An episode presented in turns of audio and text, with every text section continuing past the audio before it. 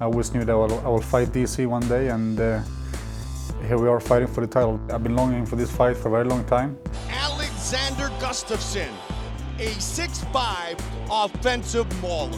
We are two different type of fighters. He's a wrestler, I'm a striker, and I believe he's going to come in hard. And I got a really good takedown defense, so let's see what happens. Daniel Cormier is the UFC light heavyweight champion. He's a strong, powerful wrestler, but I'm too fast for him. I believe I'm, the, I'm one of the fastest guy in my division. He's an outstanding professional mixed martial arts fighter. That's what he is. He's got great footwork. For a light heavyweight, that's unheard of. He's excellent at his transitions, the transitions between striking and grappling. I've never been this motivated in my life. I've never been this prepared before for a fight. So I'm really going to bring my A game for this fight. It's going to be fireworks in Houston. It's going to be crazy. And I'm going to walk out of that octagon with the belt around my waist. I'm going to get in there and I'm going to take what's mine.